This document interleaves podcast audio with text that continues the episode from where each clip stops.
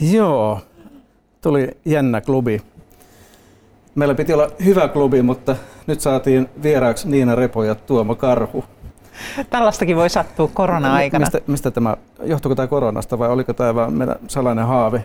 Ehkä me, me oltiin to, todennäköisesti haaveiltu tästä ja sitten Kosmos kuuli niin kuin silloin tapana ja tuli nämä koronarajoitukset ja tammikuu ruttaantui niiden alle. Ja nyt me saadaan puhua kuitenkin ihan meidän lempiaiheesta, meidän kyllä, lempikirjoista. Kyllä, näillä mennään sitten koko kevät. Aina uusi. Vai onko meillä jotain muuta ohjelmaa keväällä? Itse asiassa nyt kun mä katson tota mun vihkoa, niin ihan kun meillä olisi yksi meidän parhaista tuotantokausista tulossa. Helmikuussa tulee Vaiti ja kuuleminen. Malmivaaran Laura ja Niemen Mario, loistavat kirjailijat. Pystytkö sä heittämään, mitä tulee maaliskuussa?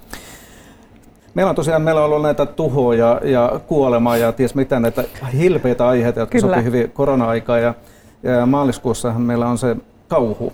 Ja meillä on Suomen Stephen Kingiksi väsymättä tituleerattu Marko Hautala ja Päivi Alasalmi, jotka ovat molemmat suomalaisen kauhun mestareita ja, ja jo pikkuklassikkoja. On valtavan pitkät ja komeet urat tehneet ja Alasalmen tuorein kirja itse asiassa ei ole kyllä ihan kauhua, mutta Sudenraudat on kyllä omalla tavallaan kauhea kirja meille, meille täällä asuneille, koska kertoo näistä susien tekemistä lapsimurhista. Kyllä, siinä ne susikohtaukset oli kyllä minusta ihan suomalaista kauhua, kauheimmillaan, että, että ne oli oikeasti, tuli jotakin tosi, tosi lähelle, mutta puhutaan siitäkin enemmän sitten Siitä puhutaan maaliskuussa. Huhtikuussa meillä on sitten se tuho. No niin, Ihan hyvä, tuho. hyvä. Kyllä.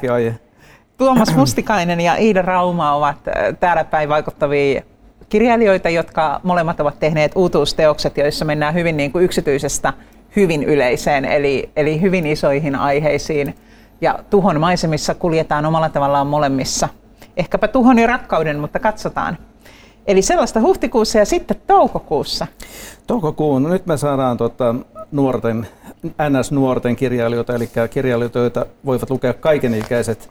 Ja tuota, meillä on oikein, oikein super, supertähtiä, eli Suomen suurimpia nimiä myös kansainvälisesti. Timo Parvela, joka on, joka on tämmöinen lottovoitto meille kyllä, ja sitten toinen Todella. lottovoitto Anne-Maija Aalto, joka sai juuri, juuri Finlandia junior-palkinnon ja, ja tota, on paikallinen ja, ja nouseva, nouseva nimi, joka, oliko tämä nyt vasta hänen toinen kirjansa, hän on kolme muistaakseni tullut. Ko, joo, varmaan, tämä oli varmaan kolmas kirja kolmas sitten ja ehkä, sitten semmoisen niin kuin sarja, kirjasarjan toinen osa.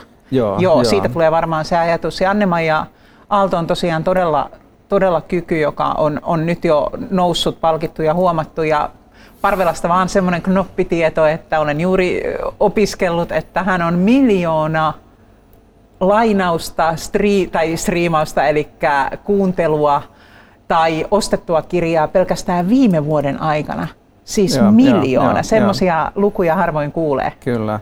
Ja hän on käännetty noin ziljoonalle kielelle ja, ja hän painoksia otettu ihan loputtomasti. Ihan ja, miljoona ziljoonaa. Kyllä, Näissä kyllä. luvuissa kuljetaan. Ja voin sanoa, että meilläkin on luettu niin vuosi, vuosien ja vuosikymmenten varrella jo Parvelan kirjoja aika monta. Ja on useampia kirjoja lukenut useaseen otteeseen eri, eri lapsille. Että, ja tuota, yleensä isä, isä nauraa siinä ihan täysillä mukana. Että, tuota, ja nyt on nämä uudet, uudet tota, äh, vähän varttuneemmille ehkä suunnatut sarjat, jotka sitten vielä vie, vie tuo uusia tasoja tähän Parvelan kirjailijakuvaan, mutta Kyllä.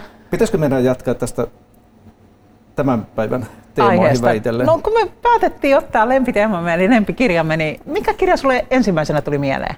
No, muuta, tämä kuulostaa semmoista valmistelulta vastaukselta, että tämä on semmoinen, semmoinen korrekti ja näin pitää vastata, mutta mulla ihan oikeasti tuli Kafka ja Kafkan novellit. Ja tota,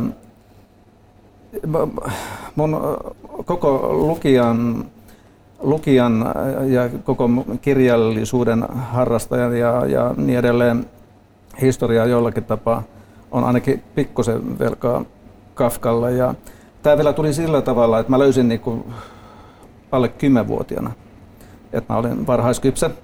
Ja tota, se ei ole oikeastaan niin mun suurta lahjakkuutta ja nerokkuutta, että mä löysin Kafka, vaan, vaan, se, vaan se johtui, johtui ihan siitä, että mun isä, mä oon tämän joskus kertonut jossakin kolumnissa muistaakseni, mutta että mun isä pelotteli mua Alfred Hitchcockin elokuvilla. Ja tota, sanoi vielä, että, että niin linnut elokuva esimerkiksi on semmoinen, mitä, mitä, mitä saat katsoa vasta kun olet aikuinen, että se on niin pelottava. No totta kai mä heräs ihan valtava kiinnostus, että mikä ihme Hitchcock. ja tota, meillä oli, siihen aikaan oli vielä tietosanakirjoja ja mä kaivelin sitten hyllystä Hitchcockin kohdalta tota, kirjan ja, ja siellä kuvattiin jotain Hitchcockin elokuvaa, ei muistaakseni linnut kylläkään, mutta jotain elokuvaa kuvattiin kafkamaiseksi. Ja sitten mä ajattelin, että ahaa, onko tämä sitten joku toinen kiinnostava juttu. Ja tota, sitten mä hain, että mikä, mikä kafkamainen on ja löysin Kafkan. Ja sitten kirjastosta vähän niin kuin salaa aikuisten puolelle hivuttautumalla niin kuin sieltä sain, mä muistan vielä sen jännityksen tunteen, että niin kuin, saanko mä tämän lainaan. Ja se oli todella pelottava, pelottava ja jännittävä kokemus. Kertoo ehkä kuinka turvallisessa maailmassa on eletty, että et saanko mä sen Kafkan. Ja eihän mä siitä tietenkään mitään tajunnut, mutta se jollakin tapaa se niin näytti yhtäkkiä, että hitto viekö, että täällä on niin tämmöistäkin, että mitä ihmettä tämä on. Ja mulla oli joku David Bowie oli toinen semmoinen, joka niin jollakin tavalla vapautti, sai tajuamaan, että mä voin tehdä ihan mitä vaan. Että et niinku, tämä maailma on niinku ihan valtava, valtava niinku aarreaitta ja, ja mulla ei ole niinku näitä rajoja, mitä tässä ympärillä koko ajan niin yritetään väinvängällä tehdä, että mä voin olla jotain muutakin kuin se, mitä mun odotetaan olevan.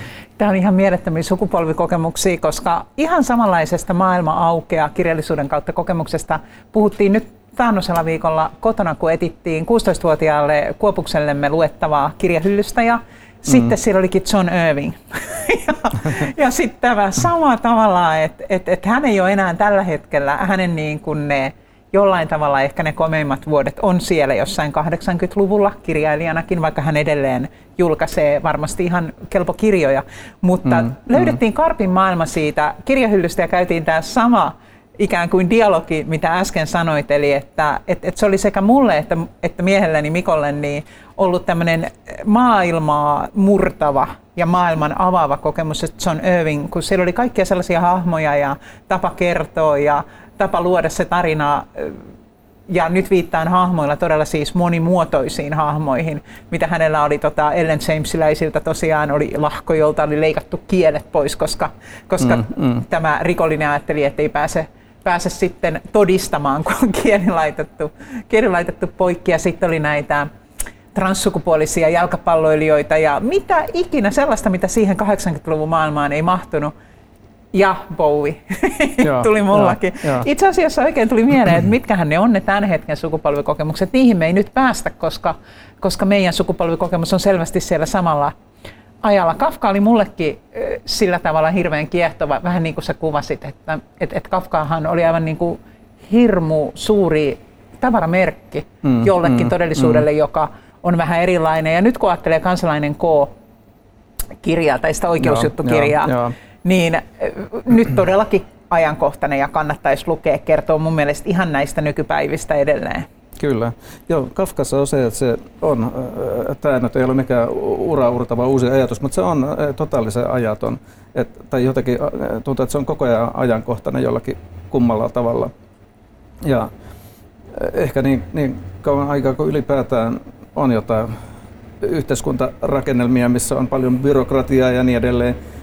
Ja, ja byrokratia on oikein hyvä asia en sinällään moite sitä, kun se on oikeassa mittasuhteissa, mutta et, tota, niin kauan kuin tämä, tämä meidän maailma on tämmöinen, niin Kafkalla on aina, aina sijansa ja ainahan tässä on se vaara, että niin kuin tässä korona-aikana on hyvin nähty, että, että kaikki nämä säännöstöt ja sulkemiset ja, ja, tota, ja päätöksentekokoneistot, niin ne on, ne on kokee siinä veitsen terällä, että onko tämä niin ihan älyttömän huono systeemi vai onko tämä paras paras, mitä, mihin ihminen pystyy? Joo, kyllä se nyt toi tietty kafkamaisuus, joka käy oikein hyvin myös ehkä nyt näiden meidän viime vuosien tunnelmiin, koska mehän ollaan koettu me ollaan koettu Suomessa ja koko maailma on kokenut jonkun sellaisen tilanteen, johon ei olla totuttu, eli tämä meidän pandemia ja sitten kaikki meidän lait ja byrokratia on tullut testattua mm, sitä kautta mm. ja osoittautuneet kyllä monellakin tavalla, kyllä varmaan paikoin toimiviksi, mutta myös ei-toimiviksi ja hyvin mm, kafkamaisiksi. Mm, Tänään mm. Tänne tullessa luin uutisen, että haamulentokoneet vaan lentelee joo, joo, tuhansia, joo, tuhansia joo, tuo joo. taivaalla, niin se on esimerkki tästä, että miten se Kafka ottaa hienosti meistä otetta. Kyllä, kyllä. Niin, joo, haamulentokoneet on kyllä ihan valmista fiktioa tai no, dystopia. joo, joo, joo. Ihan, ihan täydellisiä. Miten tota, lu, luit sä lapsena ennen Kafkaa tai Kafkan rinnalla jotain lastenkirjoja ja nuorten kirjoja? Luin tietenkin ja mä luulen, että tämäkin on hyvin voimakas sukupolvikokemus, joka voi sitten olla, olla sellainen, joka liittyy ehkä kirjojen saatavuuteen tai, mm, tai johonkin mm. muodikkuuteen. Eli olen lukenut Anna-kirjat, Uudenkuun Emiliat.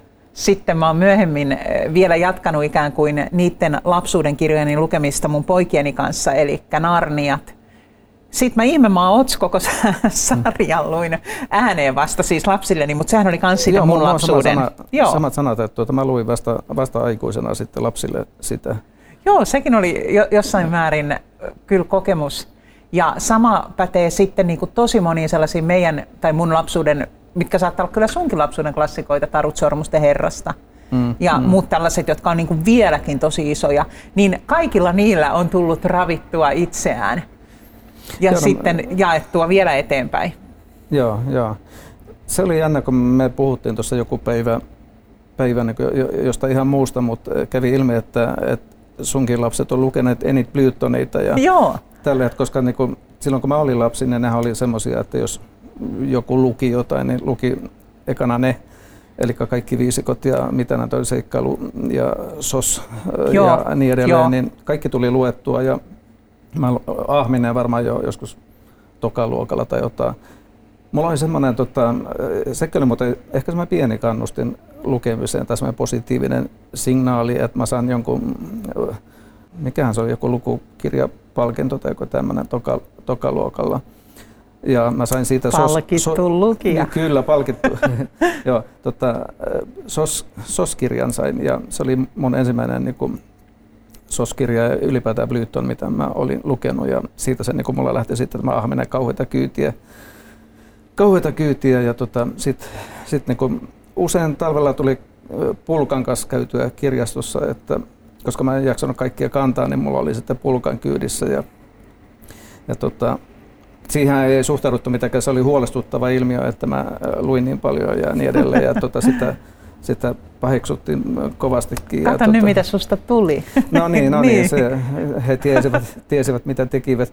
Ja tota, muistan jon, jonkunkin kerran, kun mä olin pulkkaa vetämässä äh, kirjastosta äh, iltahämärissä kotiin ja sitten tuli jotain tota, isoja poikia tuli sinne niinku kovistelemaan, että mitä ihmettä. Niin, mitä, mitä, mitä, onko kirjoja täällä? Tota, mutta si, mut si, siinä kävi lopussa hyvin, että mä pelasin silloin myös jalkapalloon ja tota, siinä oli sitten semmoinen oikein, oikein kovis, kovis, kovis kundi oikein viimeisen päälle, niin se pisti sitten pojat ojennukset, että antakaa Tuomon nyt olla, vaan että antaa sen mennä, että silloin niitä kirjoja, mutta so what. Hei, niin ja, tota, joo, ja mulla jäi oikein, oikein hyvä, hyvä fiilis siitä. Ja, No sen verran sanon, haastattelin tuossa taannoin Hannu Mäkelä, joka on tehnyt tällaisen kirjali, niin kuin tavallaan kirjanfanituskirjan lukemisen ilo. Ja mm. hänellä oli tällainen vähän vastaava kokemus tavallaan että hän oli ehkä jollain tavalla semmoinen nörttipoika siinä mm. omassa nuoruudessaan ja sitten koulusta aina juosten pakeni hei turvaan kirjastoon. Tuli toi sun tarinas mieleen. Mulla oli myös semmoinen lukeva, lukeva lapsuus ja mä usein jättäydyin kotiin lukeen. Mä muistan ihan sen, että ulkona maailma tapahtui ja mä luin kotona. Mm, ja mm. sitten äsken mietin niitä nuoruuden kirjoja vielä, että edelleen ihan hillittömät klassikot, kotiopettajataren romaania, mm, ja mm. ne Bronten sisarusten humiseva harju ja tällaiset Joo. niin kuin oli. Mutta sitä mä mietin kotona jo valmiiksi, että onkohan sulla ollut ihan eri nuoruuden kirjat, kun mun kirjathan kuulostaa niin sanotulta tyttökirjoilta. Tota, oli, oli osittain, että en mä mitään Anni Polvaa ja tämmöistä lukenut, mutta Aha, mä, luin. Mä, mä luin esimerkiksi Neiti etsivät. Ne oli, ne oli musta Joo. jopa vähän jännittävämpiä kuin jotkut viisikot. Hmm. Ja tota, Brontet on lukenut, tosin voi olla, että mä vähän oli ehkä vähän, en mä niitä ehkä silloin ihan, ihan pienenä lukenut. Mutta ky, kyllä varmaan oli, oli silleen vähän eri, että, tota, että ehkä oli sitten kuitenkin jonkinmoinen kynnys niin mennä, mennä lainaamaan jotain kartano romaania. Nykyään, nykyään tässä on tultu jo kaapista ja tota, luetaan ihan sujuvasti niitäkin. Että, tota, ja voidaan keskustella tällä lavallakin jopa. Aivan, ja mehän ollaan kunnostauduttu tästä. Kyllä, kyllä. Kyllä. Miten sitten loikka, loikka niin kuin aikuisten puolelle ja, ja tähän, että su, sustakin tuli kirjallisuuden tutkija tai opiskelit kirjallisuutta ja sitten susta tuli toimittaja, joka, joka on hyvinkin keskittynyt kirjoihin, niin mm, miten mm. tämä pääsi tapahtuu? Joo, joo. Silloin kun mä aloittelin tutkijana tai niin tunnustelin, että onko tämä jotain, mitä mä haluan tehdä ja totesin sitten muutaman vuoden jälkeen, että en mä halua, niin äh, mä olin silloin Tuli ja Savu runouslehden päätoimittajana kaksi vuotta ja tota, äh, noista runouskuvioissa tosi paljon, paljon että mä niin olin siinä päätoimittajan roolissa, kierrettiin kaiken maailman Suomen kiertueita ja käytiin, käytiin tuollakin Itä-Suomessa muun muassa Valaman luostarissa oltiin oltiin esiintymässä. Ja tota, Jännä. Ja se on tosi kiva. Ja siitä muuten tehtiin joku dokumenttielokuvakin. Mä en tiedä, onko sitä jossakin joo, saatavilla. sun pitää kaivaa se. Joo, joo se olisi kiva, kiva en tiedä kivaa, mutta mielenkiintoista nähdä. Ja tota, eli jotenkin mulla niin tämä toimittaja ja kirjallisuus hommat on niin mennyt vähän niin limittäin koko ajan. Ja tota, kyllä mä Turun Sanomissakin aloitin ihan tekemään jotain kirjallisuus kritiikkiä ja kirjallisuusjuttuja. Ja, Onko ja se tota... muuten muokannut sinua lukijana? Nyt on ihan pakko kysyä, kun se on kuitenkin mm, hyvin mm. näkyvä osa sun työtä kirjan, kirjojen lukijana myös se, että sä vali, ehkä valitset niitä sinne kritisoitavaksi, kirjoitat mm, kirjoista. Mm. Ei, mun mielestä se ei ole kauhean paljon, no ehkä, ehkä sitä semmoista, että okei, on se ehkä sillä tavalla vaikuttanut, että joskus huomaa, että kun lukee ihan niin kuin huvikseen jotain dekkaria, niin tulee kiusaus kaivella lyijykynä esiin ja tehdä jotain reunamerkintöjä tai jotain, että paskaa. nyt ei, toi, nyt ei, tämä ei toimi yhtään, mikä, mikä tämä on. Mutta ei se kauheasti vaikuttanut. Enemmän on vaikuttanut se, että, että melkein koko tämän 2000-luvun on ollut siinä kirjojen vyöryn keskellä, että käytännössä kaikki kirjat, mitä Suomessa, suomeksi ilmestyi, niin on tullut mun pöydälle. Kadehdin! Ja tota, se on hienoa se on, ja mä edelleenkin osaan sitä arvostaa, mutta välillä tulee myös sellainen epätoivo, kun tietää, että niin noin promille tai ehkä prosentti niistä saa edes jotakin näkyvyyttä ja se on jollakin se on tavalla raju. välillä tulee tai aika useinkin tulee sit myös semmoinen, semmoinen jotenkin su- sääli tai mä en tiedä mikä se tunne nyt oikeastaan olisi, mutta, mutta se pieni turhautuminen siitä, että ja semmoinen jatkuva pieni huono omatunto siitä, että, että kaikkia ei vaan voi nostaa palstoille. Sen vielä lisäkysymyksenä äh, kysyn sulta tuohon, että onko se, mikä se muuten on tavallaan se mekanismi, että mitkä kirjat sitten tästä valtavasta hienosta massasta nousee? No siinä on, on monia me- meka- mekanismeja, hienosti sanottuna metodeja, mutta tuota, mut, mut, kyllä se ennen kaikkea on semmoista näppituntumaa, mikä on tullut vähitellen, että jos nyt ajatellaan vaikka Turun Sanomia, niin totta kai paikallisuus on yksi, mistä ei ole ainakaan haittaa, mutta niin kuin kirjallisuuden puolella tietenkään paikallisuus ei ole niin olennainen kriteeri kuin joissakin muissa, aivan, aivan. muissa jutuissa. Mutta et, et kirjallisuus ei tietenkään, et kirjallisuus, mikä tahansa suomeksi julkaistu kirja, kirja on paikallinen, koska niitä myydään ihan yhtä hyvin äh, Turussa kuin Kajanissa ja tota, kirjastosta saa onneksi Suomessa vielä aika hy, hyvin kirjoja ja niin edelleen. Että kirja ei sillä tavalla, ei se paikallisuuskaan ole niin tärkeä, mutta se on totta kai tärkeä, että kun tulee, tulee vaikka Tuomas Mustikainen, joka tulee meidän klubin vieraaksi, niin, niin on ehkä vielä itsestään selvempää, että hänestä tehdään, tehdään juttua, koska hän on turkulainen tai sattuu asumaan kyllä. Turussa ja niin edelleen. Mutta liian nurkkakuntaiseksi kyllä ei, ei niinku saa saa niin kuin ajautua varsinkaan kirjallisuuden tapaisen aiheen Meillä on niin pieni parissa. maa onneksi, että meillä ei ehkä se ihan, ihan niin kuin, onneksi sillä tavalla se semmoinen tietty ihan kuplajääminen onnistukaan, kun joo, meitä estä niin loputtomasti on. Mutta onhan Turku vilkas kirjailija kaupunkia. Meillä on tota mun oma näkökulma vähän tähän samaan asiaan on semmoinen, että siitä innostuneesta kirjoja rakastavasta lukijasta, joka muuten ennen esikoiskirjaansa fanitti myös Anna-Leena Härköstä, joka oli myös meillä mm, tässä tannoin mm, vieraana. Mm. Ja olin niin ihastunut häräntapoaseeseen, että en pystynyt vaihtaa näiden päähenkilöiden nimiä omassa tekstissäni. Piti ottaa ne sieltä häräntapoaseesta ja okay. Alluko se oli se toinen. Ja mitä ne oli, niin mun piti, niin kun mä vaan päässyt, mä, mä halusin kirjoittaa niillä samoilla nimillä, varmaan samoista hahmoistakin, että se oli niin suurta rakkautta siihen aikaan. Mm, ja sitten mä mm. rupesin tavallaan julkaisee itse aika nuorena, 19-vuotiaana, ei kun mitä, 21-vuotiaana, äh, mm. mitä näitä on, tuhannen vuoden takaisin aikoja, niin omia, oman esikoiskirjan julkaisin, niin mulla muuttui lukutapatiaksi sellaiseksi, että mä en pystynyt lukemaan vuosikausiin mitään. Mä, mä ahdistuin ihan kauheasti ja luin niitä oppiakseni tai nähdäkseni tai kritisoidakseni tai varmaan fanittaaksenikin, mm, mm. mutta että aivan jotenkin kuin piruraamattua ja, ja ikään kuin kirjailijana niitä kirjoja. Mm, mutta hei, mm se on kadonnut. Mä pystyn nykyään lukemaan ja varsinkin kuuntelee sumeilemattomasti ihan ilman niin kuin sellaista kokoaikaista analyysiä, että miten tämä on tehty ja millaista kieltä tässä on. Ja sitten tietenkin, kun mä oon toiminut näiden ö, muiden kirjoittajien kanssa kohta varmaan, si, siis uskomattoman pitkiä aikoja, varmaan kohta ehkä jopa 15 vuotta tuo Turun yliopiston luovan kirjoittamisen mm, mm. yliopisto-opettajana, niin mähän luen tavallaan sellaisia tekstejä, joiden kirjoittajista tulee jollain aika välillä usein kirjailijoita. Nyt meillähän on tulossa Anne ja Aalto tänne yksi sellainen, joka on opiskellut meidän oppiaineistossa tannoisina vuosina ja lahjakkuus oli toki näkyville jo siellä. Samoin Iida Rauma on tulos meille, joka on mm, meidän, mm.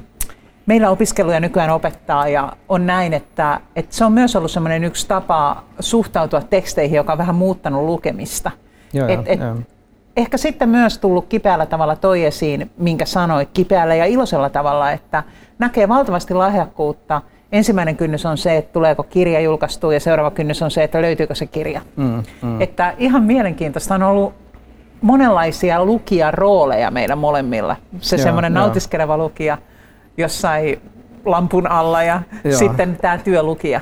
Mutta tuo, tuo on jännä, että sanoit, että sulla oli jossakin vaiheessa paljon kriittisempi se lukijan ote. Oli. Ja tota, eh, ehkä mullakin oli semmoinen vaihe, epäilemättä oli, oli mutta et, tota, ilmeisesti sitten vanhemmiten niin löystyy myös siinä suhteessa, että et, tota, niin, ei, ei ehkä enää, enää niin ole semmoista niin tarvetta tarvetta niin kuin semmoisen oikea-oppisuuteen, että kaikki mikä toimii niin. Niin on, on hyvää tavallaan. Aivan ja mulla, mä oon aivan niin loputtomiin semmoinen, että kaikki käy ja mä mm. fanitan ihan kaikenlaisia leffoja, Marvelit on mun suosikkeja ja mm. sama mm. pätee kirjoihin. Eli mä luen siis sillä tavalla hirveän kaikkiruokaisesti. Ja nyt mä haluaisinkin itse asiassa kuulla, että onko sulla kuitenkin joku tyylilaji tai joku semmoinen juttu, mistä sä tykkäät muuta kirjallisuutta enemmän?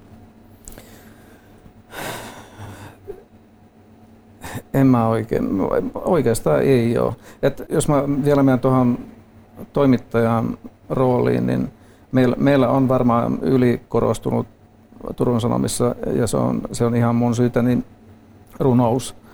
Et, et, et se varmaan juontuu jo sieltä jostakin 90-luvulta ja, ja tota, että mä tavallaan niin näin, näin sen kentän ja olin siinä hyvin syvällä ja tiedän tavallaan, niin kuin, olen sitä myös tutkinut ja, ja muuta. Et, et tiedän, tiedän ehkä sen, sen merkityksen jonkinnäköisenä tien raivaajana kirjallisuuden keskellä, että vaikka se on marginaalinen enimmäkseen lajina, ehkä joitakin Tapani Kinnusta Turusta ja muutama Heli, Heli Laaksonen, niin ikään näitä kulmilta ja että tämmöisiä poikkeuksia lukuun ottamatta, niin on kuitenkin hyvin, hyvinkin marginaalinen laji, mutta sen merkitys on, joten, että se on lajina jotenkin kokoaan isompi.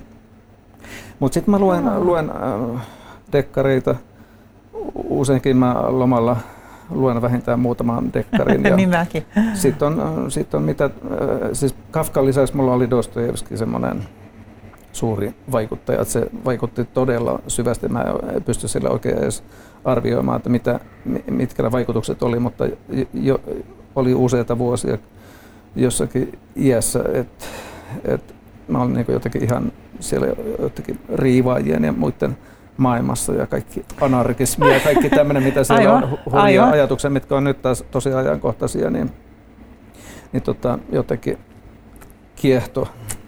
Rikos ja rangaistus oli mulla luku, lukupöydällä nyt, kun mä kirjoitin mun uusintaa, nyt sit, sitä romania, joka on vasta tulossa huhtikuussa. Mm, Anteeksi mm. niin mä luin äh, tietyistä syistä Dostojevskin okay, rikosta ja rangaistusta okay. ja äh, vähän katselin, että minne se kirves piilotetaan.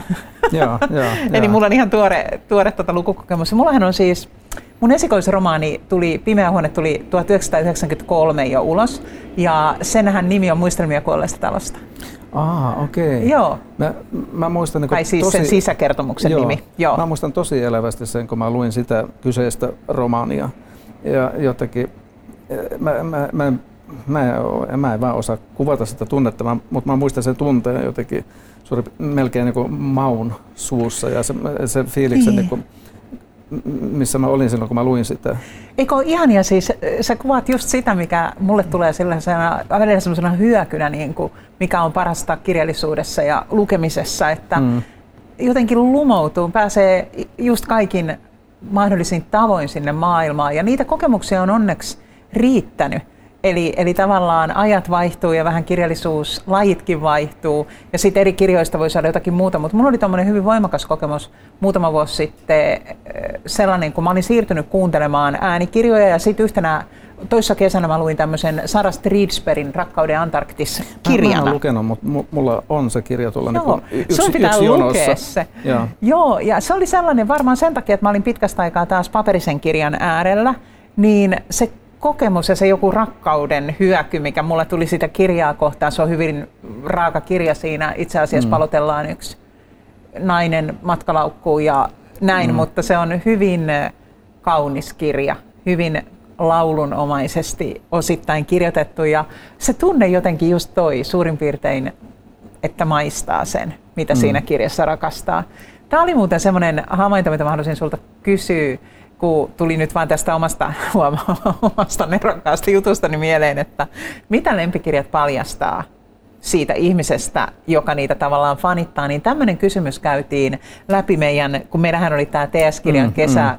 podcast Keltan nokka ja kehäkettu, ja siellä me pohdittiin tällaisen suurteoksia kirjan kautta, joka on Tammen julkaisema teos, missä joukko taiteilijoita, kirjailijoita kertoo omista lempikirjoistaan, niin siellä oli siis monessa monessa artikkelissa näkyvillä se, että lempikirja todella heijasti sen fanittajansa joitain elämää.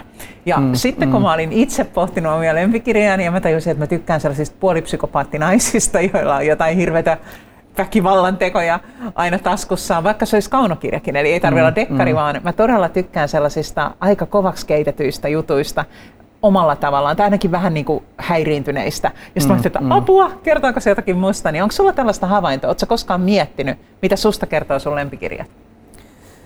Kyllä, mä oon miettinyt ja tota, mulla on ehkä vähän samantapaisia mieltymyksiä ja, ja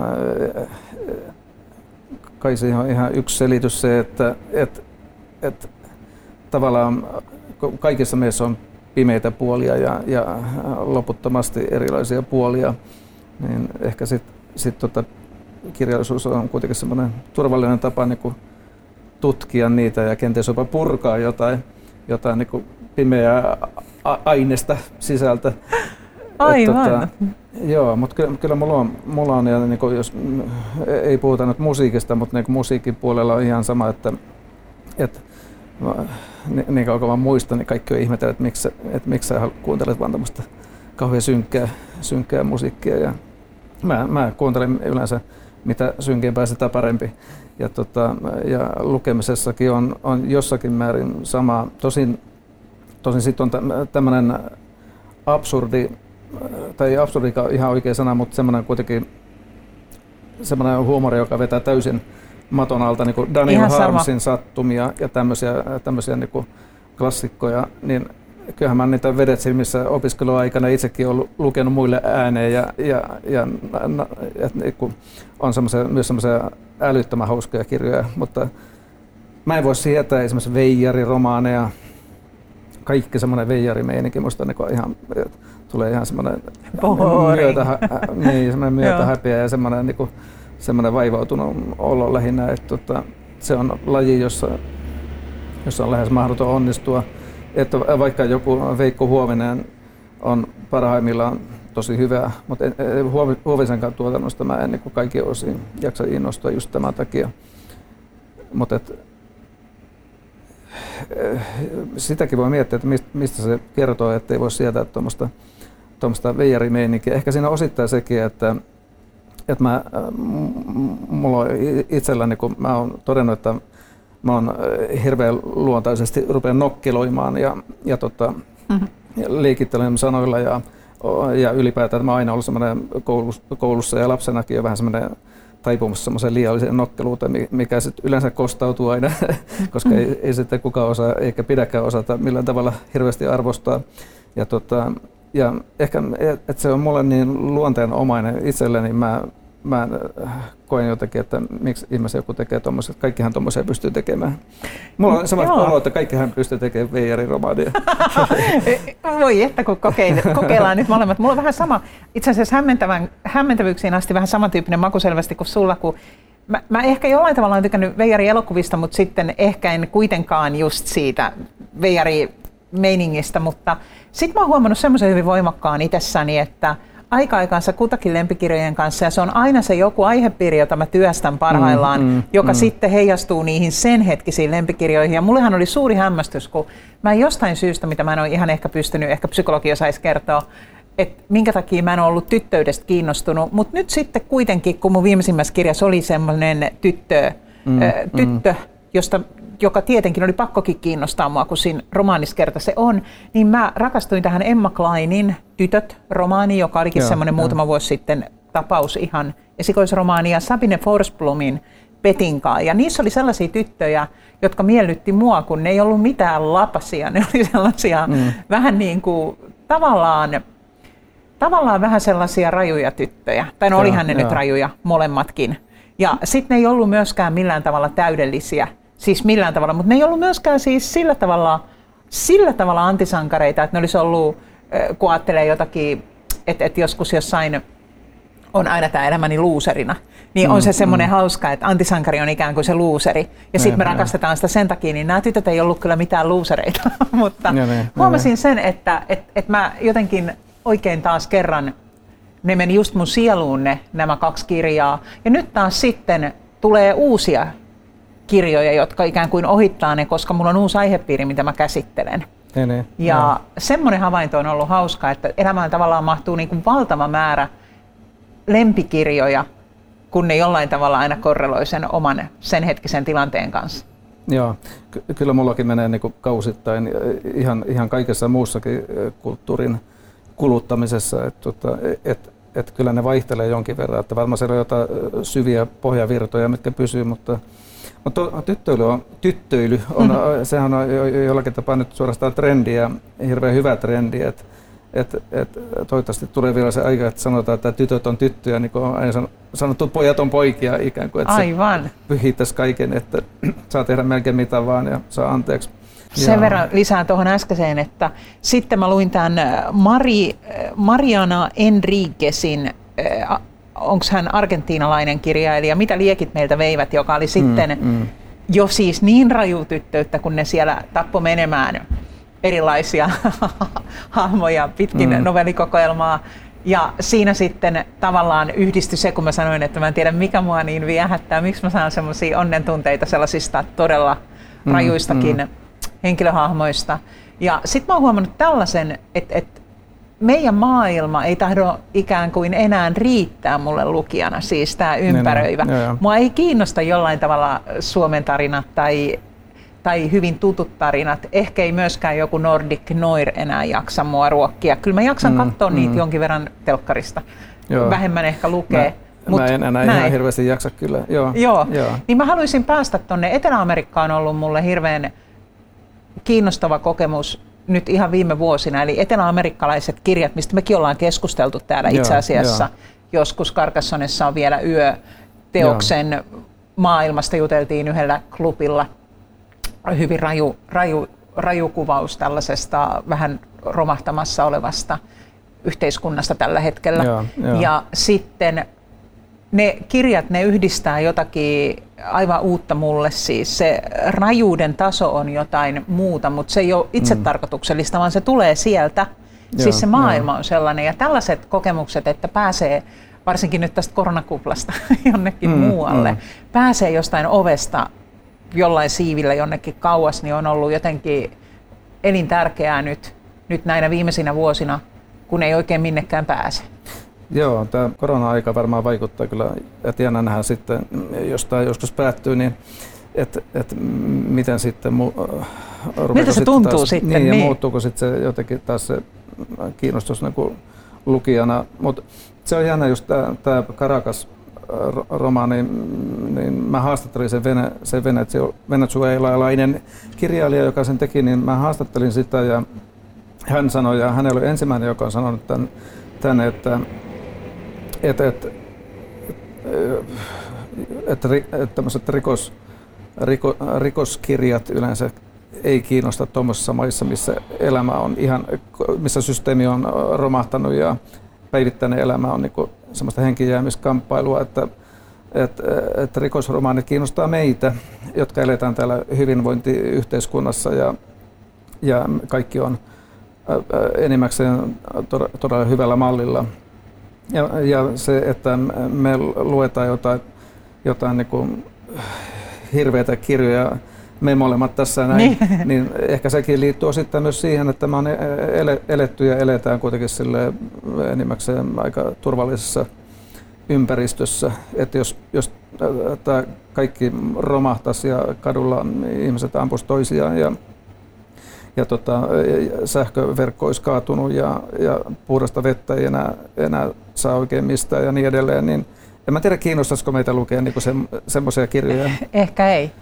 Ehkä se on juuri näin. Että et se on tällaista, niin kuin, minkä takia puhutaankin, että kauhu viehättää ja on niitä tutkimuksia ja mm, muita, niin mm. se on mm. juuri se efekti, että, että me saadaan siitä niin turvallisesti jännityksen tunteita. Sitten me voidaan sulkea se kirja ja olla tässä maailmassa, Jaa, jos on mukava olla. Ja mä, mulla on tota noin, joitain ystäviä, joilla ei ole tällaista mieltymystä hurjiin tarinoihin. En mm, ymmärrä mm. miksei, mutta...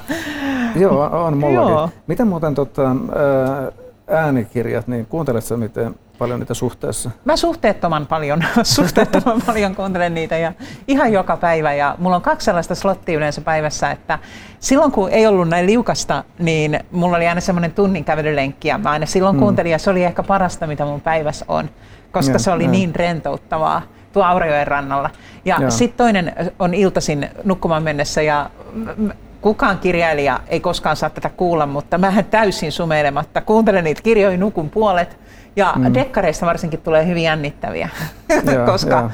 ei voi tietää oikeasti kuka on murhaaja, kun ei ole kuullut kaikkea.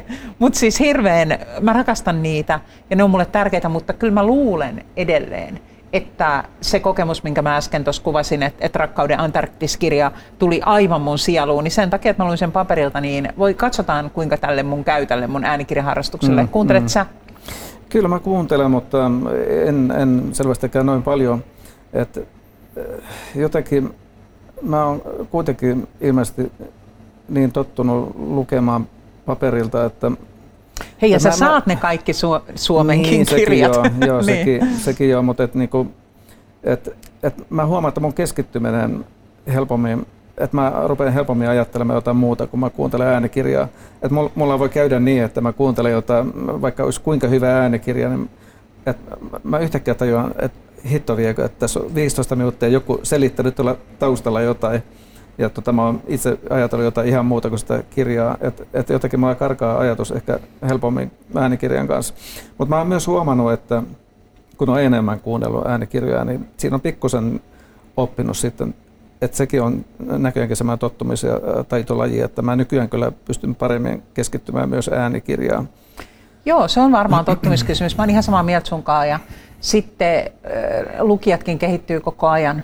Musta tuntuu, ja, että ja et, e, nythän on ehdoteltu, mä olen seurannut vähän sitä kirjallisuuskeskustelua, niin kuin varmasti sääkin, että äänikirja-arvostelujakin rupeisi tulemaan. Ja joo, se on minusta erittäin tervetullut joo. ajatus. Se kehittäisi sitä edelleen joo. sitä lajia. Eli voidaan ajatella, että paperikirja ja äänikirjahan on nykyään ihan sama asia. Eli, eli kun mm, kirjoittaa mm. kirjan, niin siitä tehdään suoraan se äänikirja, mutta Storytelillä ja näillä pankeillahan on sitten omia sarjoja, jotka ei ole paperina koskaan olleetkaan. Joo, eli, joo. eli sitten voi tavallaan tehdä suoraan äänikirjankin, mutta mä uskoisin, että semmoinenkin olisi ihan mielekäs yhdistelmä, että paperikirjaa pikkasen muutettaisiin äänikirjan joo. tarpeisiin, olisi silti tavallaan niin, sama ehkä, teos. Ehkä, ehkä sitä voisi, ja varmaan viedäänkin, ja mä olisi kuuluu mm. huhuja tämmöisestä, että, että on jo menossakin sellaisia hankkeita, missä, missä vähän viedään niin kuunnelman suuntaan. Ja tota, enemmän ruvetaan dramatisoimaan ja pistetään vielä enemmän, sitä, tai pistetään enemmän semmoista näyttelijän meininkiä niin siihen lukemiseen ja, ja että dialogit on enemmän sitten äh, lähestyvyys, että ehkä jotain kuunnelmaa tai jotain. Kuunnelma on, sinällä, on ihan mielenkiintoista. Kuunnelma on sinällään minusta hieno, hieno laji. aliarvostettu laji, joka on vähän niin kuin uno, unohdettu ehkä tai ei ole koskaan Onko se vähän ihan, niin kuin se runous? Ehkä se on joo, joo. joo mutta en rupea kuunnelmaan puolesta sen enempää puhumaan, mutta et, joo, äänikirja on kyllä äh, kaikin puolin jännä. Et, äh, silloin siitä on melkein varmaan 20 vuotta, yli 15 vuotta kuitenkin, kun mä haastattelin VSOYllä tota, äh, silloista semmoista äänikirjapuolen gurua, joka tota, silloin ennusti, että äänikirja tulee lyömään tässä muutaman vuoden sisällä tosi isosti läpi. Ja mä, mullakin oli jotenkin semmoinen kutina, että nyt, nyt jotain tapahtuu. Silloin vielä oli CD-muodossa nämä. Että tuota, Taru Sormusten herrasta oli varmaan 45 CD-levyä ja niin edelleen. Ja kas kumma, ei se, ei se silloin preikannut, mutta sitten kun se meni, päästiin tästä fyysisestä haitasta, eli CD-levystä eroon, eroon ja saatiin tuonne MP3 ja niin edelleen muotoihin, niin tota, sitten tämä lähti, lähti niin menemään siihen suuntaan, mitä monet oli ennustellut jo varmaan 20 vuotta. Ja, ja äänikirjahan sinällään, eihän se mikään uusi juttu, että, että se, oliko sen siinä sodan, mulla on sellainen mielikuva, että äänikirja on nyt jotain lähemmäs 70 vuotta jo Aivan. vanha laji, et, ja, ja sitä, niitä ruvettiin tekemään niin kuin soda, sodassa sokeutuneiden, sodassa sokeutuneiden niin kuin tarpeisiin, koska ne ei osanneet pistekirjoitusta ja, ja, tota, ja kuitenkin tarve kulttuuriin on suuri. Et, et ihmiset tarvitsevat näitä kirjoja. Aivan. Ja tota, sitten ruvettiin tekemään äänikirjoja ja niitä on tehty koko ajan, niin kuin, et ei tämä sinällään mikä uusi ilmiö ole, vaan se on uutta ainoastaan se, että niitä nykyään kuuntelee muutkin kuin sokeet. Aivan. Edelleen on tosiaan se Celia-palvelu. Katsotaan, miten sille käy nyt, kun tuli Storytelit ja BookBeatit, jotka ikään kuin joo, joo. kerää, kerää niin kuin valtavan määrän aina näitä uusimpiakin äänikirjoja. Mikä on ollut ihanaa kirjallisuudelle on, että nämä backlistit, eli vanhat kirjat ja sellaiset, mm, jotka mm. ei muuton olisi enää äh, sillä tavalla ehkä saatavilla tai pinnalla, niin joo, tulevat joo. äänikirjoina aina uudestaan ja uudestaan. Se on minusta kirjailijoille hienoa, mutta kirjailijat ei saa äänikirjoista vielä rahaa. Ja se on ihan iso ongelma niille, jotka on ollut valtavan myyviä. Joo, joo, ja kyllä. nyt kun meillähän tulee sitten paperikirja ja äänikirja julkaistaan samana päivänä nykyään, mikä on ihan kuluttajan kannalta lottovoitto, mm, mutta mm. kirjailijan mm. kannalta se vähentää potentiaalisesti sitä määrää paperikirjan ostajia. Ja sitten taas toisinpäin voidaan ajatella, että jos se nyt ei tulisi samana päivänä se äänikirja, niin kyllä siitäkin hermot menis. Kun ja, ja. Mähän nykyään aina menen sinne Storyteliin katsomaan, että mm, mm. missä se uutuuskirja on, mistä tänään puhuttiin Turun Sanomissa. Ja, ja sitten ja. mä onnellisena löydän sen sieltä ja ja, ja. lataan sen heti mun kirjahyllyyn. Mutta toi raha-asia ei ole tietenkään, kun eihän kirjailijat ole muutenkaan hirveästi rahaa saaneet. Niin mm. tämä kehitys on semmoinen vähän sama kuin musiikissa se Spotify-tyyppinen tilanne, jossa... Joo, se, et, niin kuin me, me, meillä oli aikaisemmin tästä nopeasti, nopeasti jotain puhetta, niin kyllä mä pikkusen kuitenkin ihmettelen sitä, että musiikin puolella oli nähty, miten niin. käy. Et, et Spotify ja nämä on ihan loistavia ja mä käytän, käytän niin kuin ihan valtavan määrän, varmaan niin kauan kuin se on ollut olemassa esimerkiksi, niin on käyttänyt sitä ja ja niin kuin todella paljon. Ja, ja ei ole mitään muuta paha sanottavaa kuin se, että artisti maksaa, että et, et, niin kuin, olisi voinut kuvitella, että et, eh, kirjailijaporukat olisi ollut sit vielä enemmän hereillä tässä alusta lähtien, mutta ehkä, ehkä siellä sitten on kustannus maailmassa sitten vielä, vielä skarpimpaa porukkaa niin tällä, tällä, tällä tavalla. Että, mutta toivotaan, että siinä niin saadaan joku tasapaino, koska tota, Ihan se voi loputtomiin mennä niin, että, että tota, sisällön ää, tuottajat ei kostu mitään, vaan ainoastaan nämä, jotka sitä niin. tuotetta jakavat. Joo, tuotetta jakavat tai vaikka sitten tässä tapauksessa se tärkeä osa äänikirjaa, eli näyttelijät saa palkkionsa mm, mm, äänikirjasta, joo, mutta sitten joo. taas kirjailija ei enää suhteessa saa. Mutta sen verran täytyy sanoa, kun istutaan täällä kauniissa kaupunginteatterin hienossa lämpiössä ja täällähän oli su, suuri tuotanto, tämmöinen Nokia näytelmä, mm, joka mm. oli tosi hieno, niin siinähän oli myös näitä hienoja visionäärejä, jotka joo, joo. visioi, että ei tule ikinä pyyhkäisy puhelin, joka on ihan naurettava, joo, niin kyllä, se ei tule kyllä, tätä kunnon kyllä. puhelinta, jossa kyllä. näppäillään. Joo syrjäyttämään, niin mitä nyt katsonut itse tätä kirjallisuusmarkkinaakin jo, tai oikeastaan koko elämänihän mä oon ollut kirjallisuuden kanssa tekemisissä, niin kyllä mun mielestä se oli sellainen sähkökirjan tuleminen ja sen jälkeen sitten sähkökirjan rinnalle äänikirjan tuleminen oli tämmöinen vähän vellova muutos, johon osa usko, osa ei. Ja, ja. ja äänikirja tuli varmaan paljon nopeammin kuin mitä kukaan pitkään alalla ollut osas ennustaa, että ehkä se oli mm. jopa vähän yllättävä. Ja, ja nyt sit, sitten, kun se, niin, joo, niin kyllä, kyllä. Joo. Ja sitten kirjailijat ei ole klassisesti kovia puolustaa oikeuksiaan.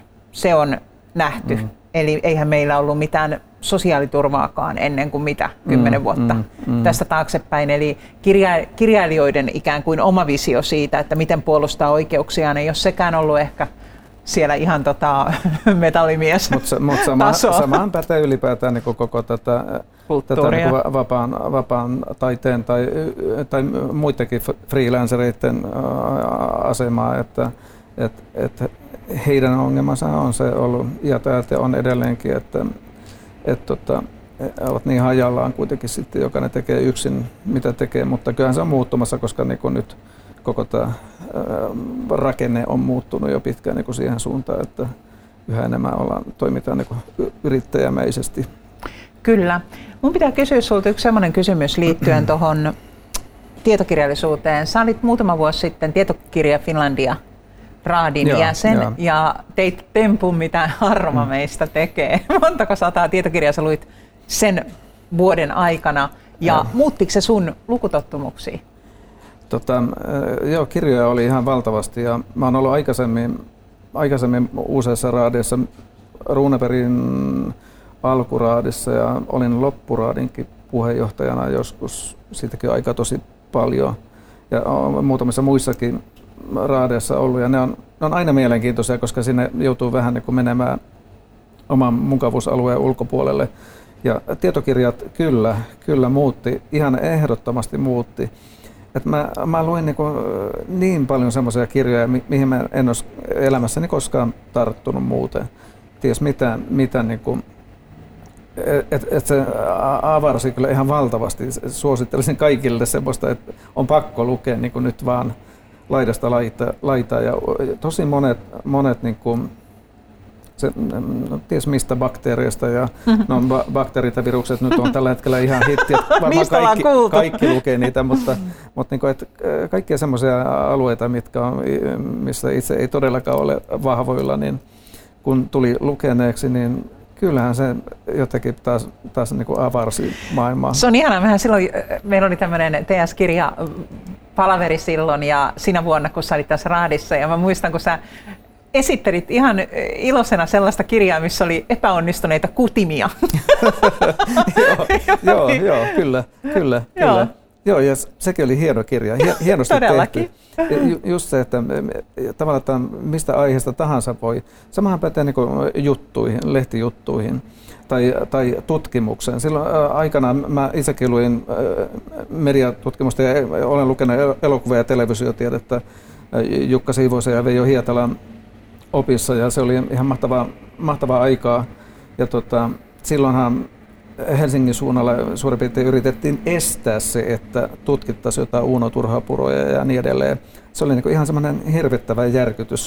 Siis joo, ja tota, en tiedä, miten semmoinen, no siitäkään jo aikaa kuitenkaan kuin 25 vuotta tai jotain.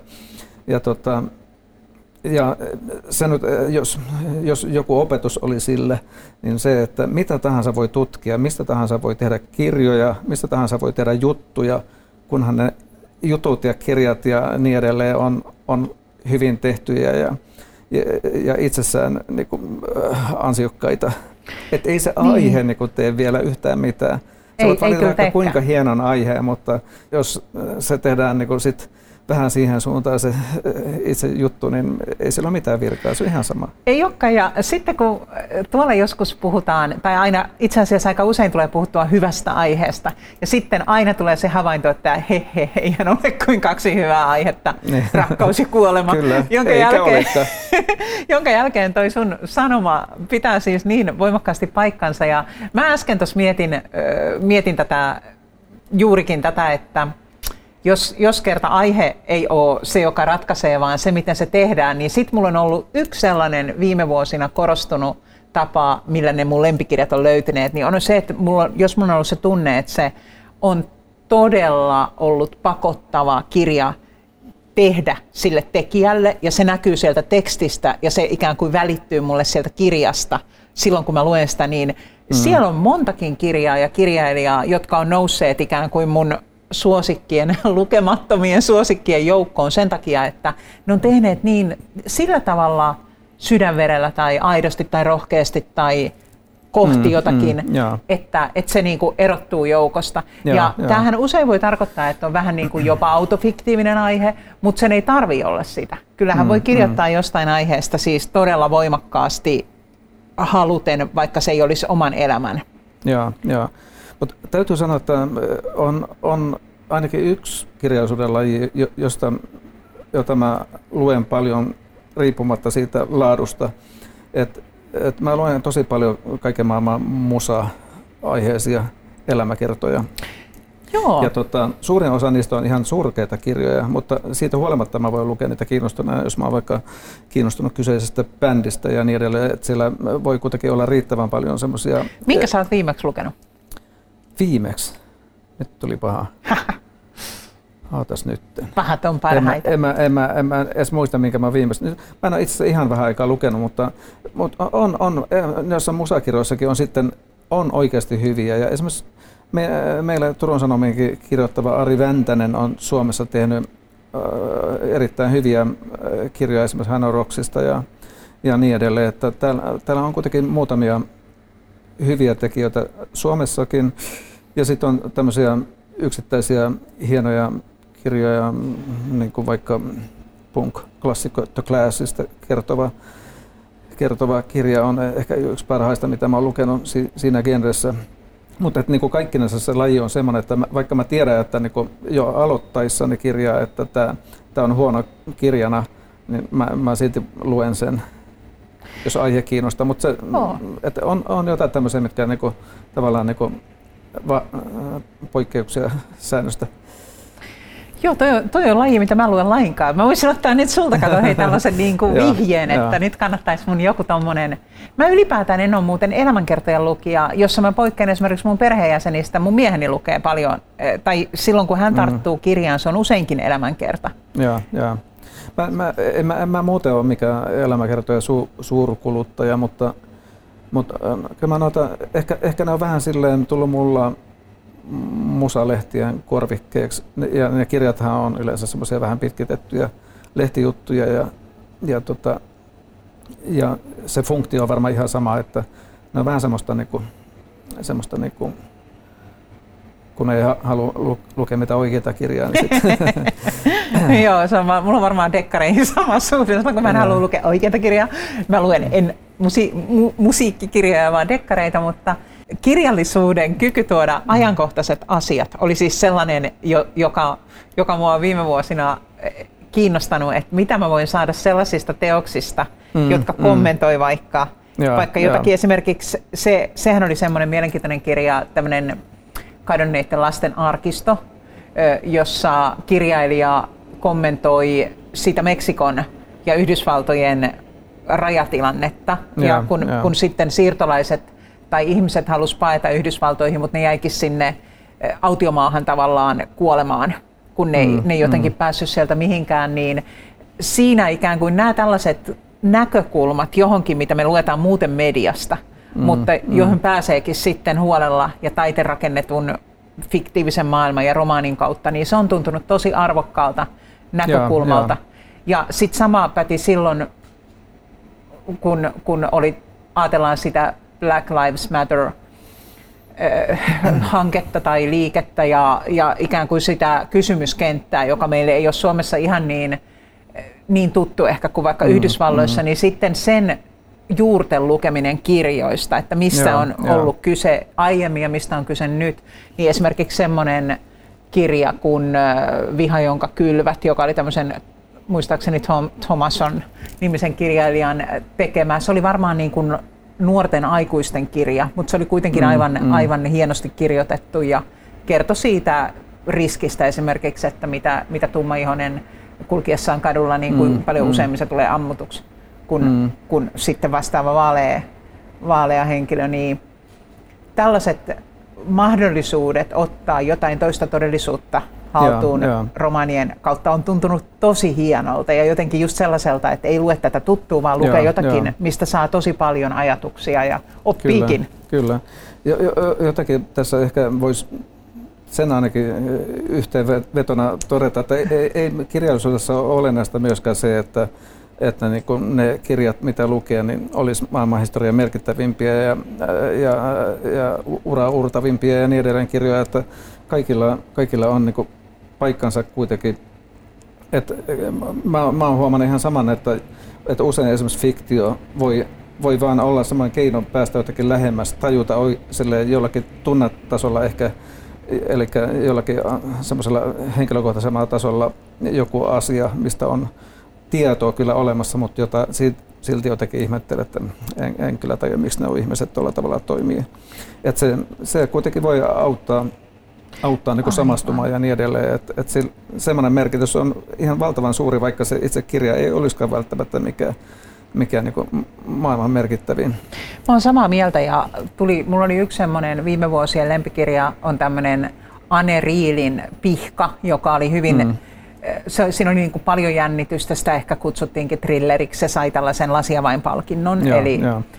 eli tuli palkituksi ö, tässä lajissaan, mutta siinä oli, se oli musta kaunokirja ja sitten siinä oli tällainen syrjäytynyt perhe, missä oli siis selkeästi hullu, mm, hullu mm, isä, ja, joka oli joo. tämmöinen keräilijätyyppinen ja äiti, joka oli, oli niin lihava, että se ei päässyt sieltä talosta enää liikkeelle. Mm, mm. Ja pikkunen tyttö, joka oli siinä sitten tavallaan se kes, yksi keskushenkilö.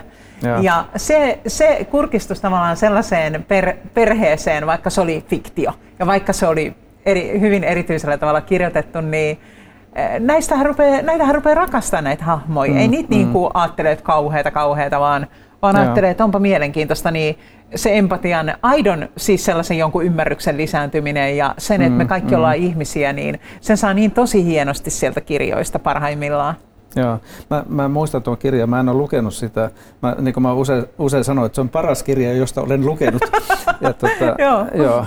Mutta mulla, niin jos mä äh, mietin, äh, vielä palataan tuonne aikaisempaan, että miten on muuttunut, muuttunut lukeminen, niin kyllä mulla ehkä kuitenkin sitten loppujen lopuksi, nyt kun sitä mietin, niin äh, isoin muutos on se, että mä oon kyllä vanhemmiten yhä enemmän lukenut myös tietokirjoja että aikaisemmin mä ehkä, ehkä luin niitä paljon rajoittuneemmin ja, ja ehkä enemmän jotain kirjallisuuteen, kirjallisuuden tutkimukseen ja filosofiaan ehkä liittyen, mutta nykyään mä voin lukea niin kuin jo ennen tätä tietokirjallisuuden Finlandia ra- raadihommaa, niin mulla oli herännyt joku semmoinen uteliaisuus niin kuin kirjojen kautta niin kuin päästä perille milloin mistäkin, koska tämähän on tämä tietoyhteiskunta on sillä tavalla ar- armoton, että joka päivä niin kuin jokainen joutuu toteamaan, kuinka paljon on maailmassa asioita, joista ei tiedä eikä tajua yhtään mitään. Ja,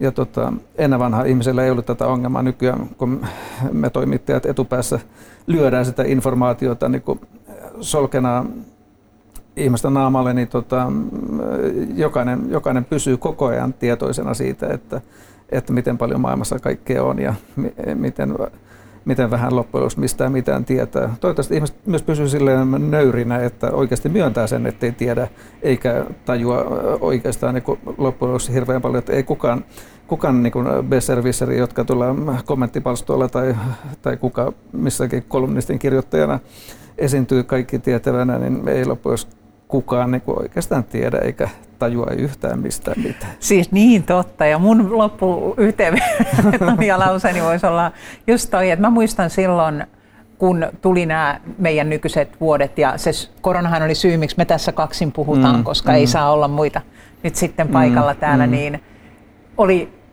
tavallaan sen kauhean tosiasian näkeminen, että mitä meillä yhteiskunnassa suljettiin, niin meillä suljettiin taide pois, joka on sentään se tapa, jolla me pystyttäisiin käsittelemään katastrofeja Joo. ja näitä tällaisia. Koronakin on tuottanut monelle ihmiselle henkilökohtaisesti paljon ahdinkoa, paitsi itse sairauden muodossa, niin myös sitten tämän sulkutoiminnan Joo, ja muun seurausten jo. muodossa. Ja sitten yhtäkkiä me ei päästäkään käsittelemään sitä hyvin monitasoisen taiteen kautta, kun taidehan on kuin täytekakku. Mm. Siellä on tietoa ja siellä on tunnetta ja siellä on tulkintaa ja mitä mm. ikinä siellä on. Mm. Niin sillä tavalla hienosti kuvasit, että jos me oltaisiin vaan tiedon, sen tiedon varas, mikä sirpaleisena tulee meille maailmasta, internetistä ja ehkä välillä mediastakin, mm. niin sehän on mm. aika kylmää tietoa. Ja kyllä, se, on, kyllä. se on jotakin muuta. Ja sitten taas taide on usein pitkän prosessin tuottama tulos, missä on sitten monenlaista pohdintaa. Että mä, mä kyllä arvostan molempia. molempia joo, tarvitaan, joo. mutta sekä siis tavallaan mediatietoa että sitten taiteen tietoa. Joo, joo. joo. Tämä oli äh, mielenkiintoinen sessio. Että toivottavasti Kiitos. me ei kuitenkaan jouduta koko kevättä vetämään tällä tavalla, mutta meneehän se näinkin. Meneehän se näinkin. Kiitos. Et, et kiitos. me ollaan niin paikassa, joka suljetaan aina ekana ja avataan viimeisenä. Hei, se on ihan totta, että ehkä vielä kahden vuoden kuluttua kyllä, tässä kyllä. istutaan. Toivotaan parasta. Toivotaan parasta. Mutta kiitos. Kiitos.